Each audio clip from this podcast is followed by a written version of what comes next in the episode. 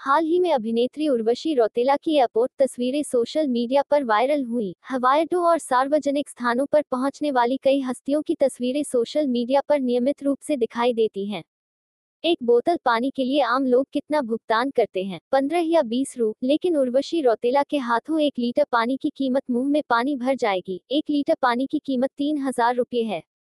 भारतीय cricket team के कप्तान विराट कोहली के हाथों में ब्लैक वाटर पानी की बोतल कई बार प्रशंसकों द्वारा देखी गई है। ब्लैक वाटर एक प्राकृतिक काला क्षारीय पानी है। यह पानी शरीर में पानी को बनाए रखने और पीएच स्तर को उच्च रखने में मदद करता है।